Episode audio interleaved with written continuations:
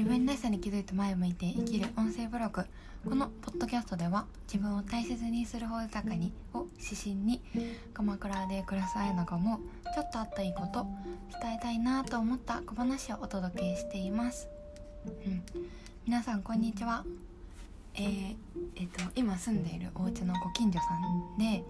午前10時ぐらいからあのお昼頃くらいまでピアノを弾かれてる方がいらっしゃるんですが、うん。あの、同じ曲がこうどんどん磨かれていく過程だったりとかご近所さんにピアノを弾く時間を持っている方がいらっしゃる。なんかそんな時間が豊かだなと感じています。はい。勝手にあの流れてくるたびに癒されてるんですけど。うん。なんか音楽っていろんな趣味ロックが好きだとかあの k p o p が好きだとか割と分かれると思うんですけどピアノってこういいですよね。う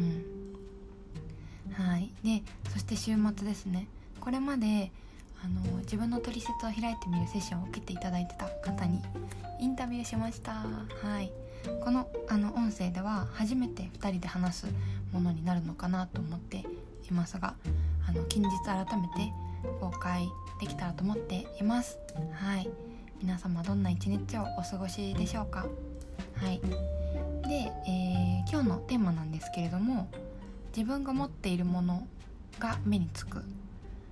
ていうことをお伝えしていきたいと思います。うん、であのタイトル自体がもう結論なんですけど例えばあの私、えー、あやなのことを面白いなって言ってくれる方と癒されますとかなんか愛がありますみたいな あの自分で言うの恥ずかしいですけど言ってくれる人がいますでどういう言葉でもいいんですけどその褒め言葉あの目につくことは褒めた方ご自身が、えー、持ってるもの要素だなっていうのを確信しましたという話です。うんえどういうことかというとあの素敵だなって思ったのに、えー、ノートをってる姿を見てあ純粋な人が多いなって思いましたってお話ししてるのを聞いた時にあの面白い。このコメントした人がまたまさにあの私から見たら人のことを思いやれていて純粋なんですよね。でなんかこれってあのいいことだけに当てはまらなくって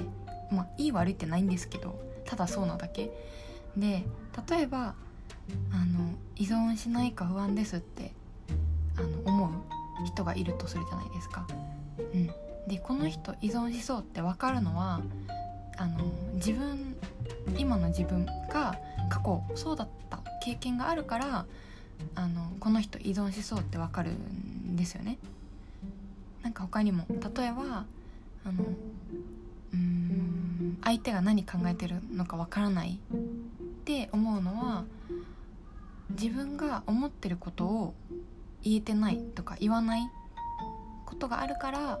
パートナーに対してあの相手が何考えているか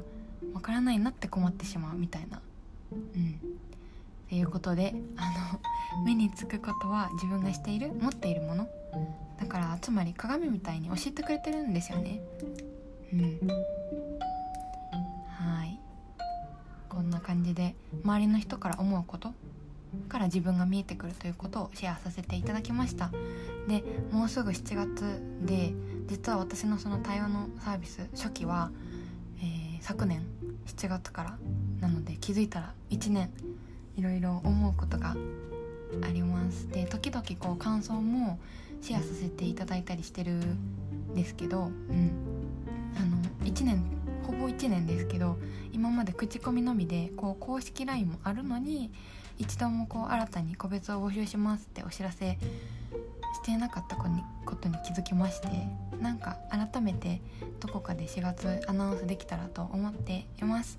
気になる方は公式 LINE にご登録の上お待ちいただけたらと思います。はい最後まで聞いてくださってありがとうございます。それでは次回の配信でお会いしましょう。